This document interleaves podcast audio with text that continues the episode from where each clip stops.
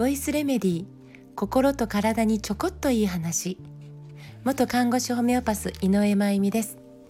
え昨日はえ便秘の型4つの型の1つ目熱費についてお話をさせていただきました。え今日はその続きでえ2つ目の型のお話をしたいと思います。昨日の熱費はガチガチの便秘でこれは肺の疲れによって起こることがあるんですよっていうお話でしたが今日は寒いという漢字と、えー、便秘のピですね。で寒脾という便秘の方のことについてお話しします。寒脾はどういう便秘かというと、まあ、便秘なので、えー、便意がないですね。数日ない。そしてあ便意が出てきて催しました。そしてトイレに行きます。でねうーんって力むんですよ。すっごい力いるんです。でうーんと力むと硬い線みたいにね、えー、塞いでいたような塊の便が、えー、すっかり力むことによって出るんですけどその後続けざまにどちらかというと軟便緩い便ですね。バナナうんちとか硬いのが続くではなくて線が抜けた後に比較的緩い便がドロドロドロドロ。って出る。そしてまた数日便意がない便意がないないない。そして、えー、またトイレ行きたくなってそしてうーんって力んで硬い線を抜いたら、えー、続けざまにドロドロドロ。って落ちる。こういう便秘。これ結構多いんですよね。この便秘の方の方。方の方ってちょっとあれでしたね。えっとで、えー、この肝脾は実は腎臓の疲れで起こることのある便秘なんです。で腎臓ってどんな時に疲れるかいろいろもちろんあるんですがここで、えー、お伝えしたいのは冷えと運動不足ってことなんですよね。腎臓ってまあ体中の血液が集まってきてそしてそこで尿を作っている臓器です。でそうやって血液をろ過して私たちの体のミネラルのバランスナトリウムとカリウムのバランスそういったものが、えー、ベストバランスで保たれるように私たちの体が生理的食塩水が、えー、正常に維持できるように、ね、そして、えー、老廃物が尿として、え排泄できるようにもう毎日毎日すごい仕事してくれてるんですけどこの腎臓要は水分の多い臓器なので冷えやすいんです。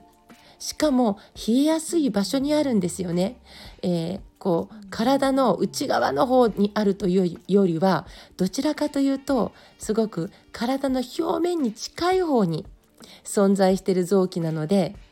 結構ね外の環境の影響を受けやすいんです。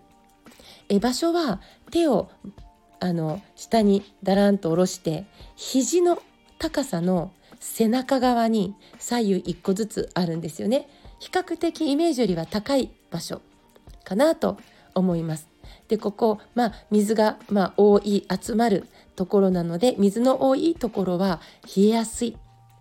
で腎臓でが冷えてでそこで水分が冷やされちゃったまま全身を回るってことになると全身が冷えちゃうってことになるんですよね。なので、えー、腎臓はとにかく冷えに弱いあったかい、えー、状況を好む臓器なんです。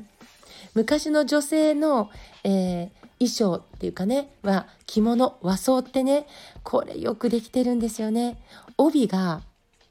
えー、2つの腎臓をしっかりとサポートできるそういう衣服だったんですよね。帯がこうくるくるっと、えー、巻かれているところがもうズバリ腎臓のところ。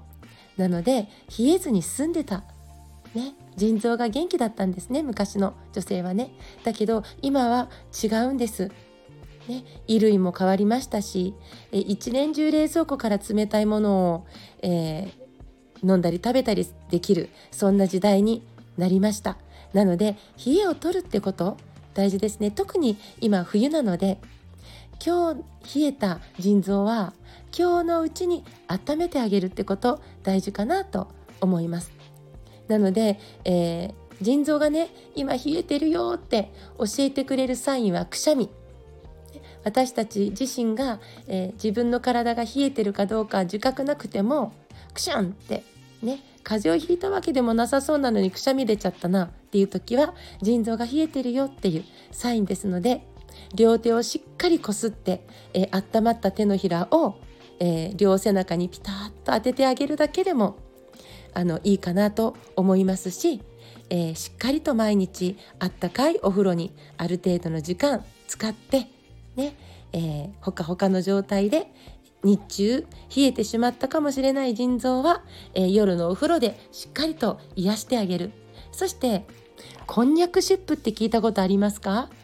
こんにゃくを鍋でくたくたにくたくたというかまあ1枚切らずにね1枚板板こんにゃくを煮るんですけど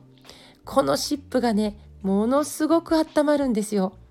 まあえーと、煮込んだ後ってとっても熱いので、えー、タオルや、えー、あの何か布でね、えー、くるくるっとやけどしないように巻いてそして、えうつ伏せで寝て背中にポンポンとこう乗っけてあげる。腎臓のあるあたりにね、えとってもあったり、ま、温まるんですよね。えーと、水が含まれていてそして蒸気の力で、えー、結構ね体の深いところまで熱が届くっていうのがこんにゃくシップなんです。とても優秀なんですよ。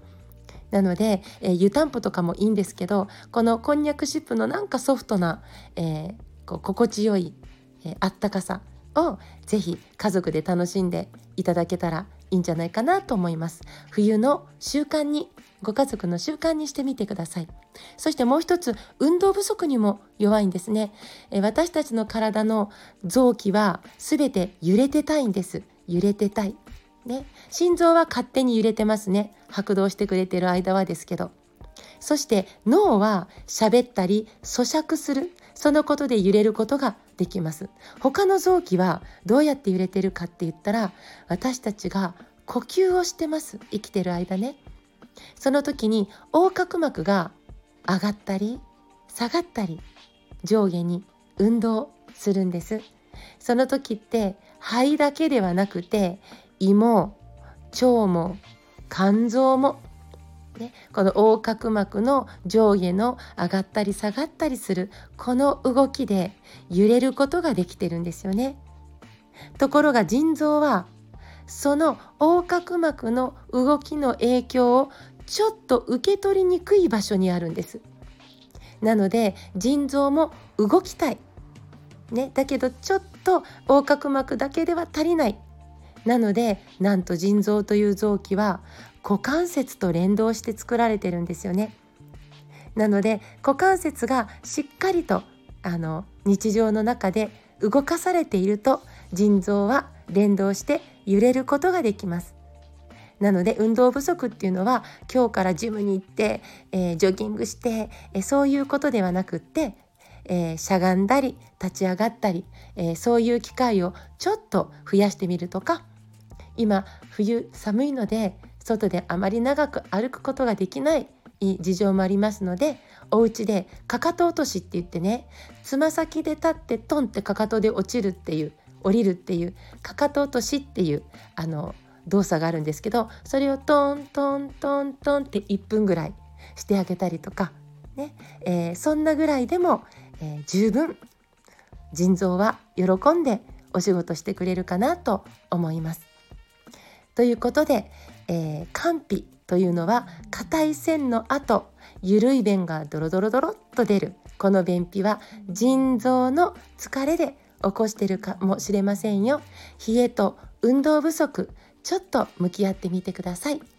ということで、えー、明日は、えー、3つ目の、えー、総費、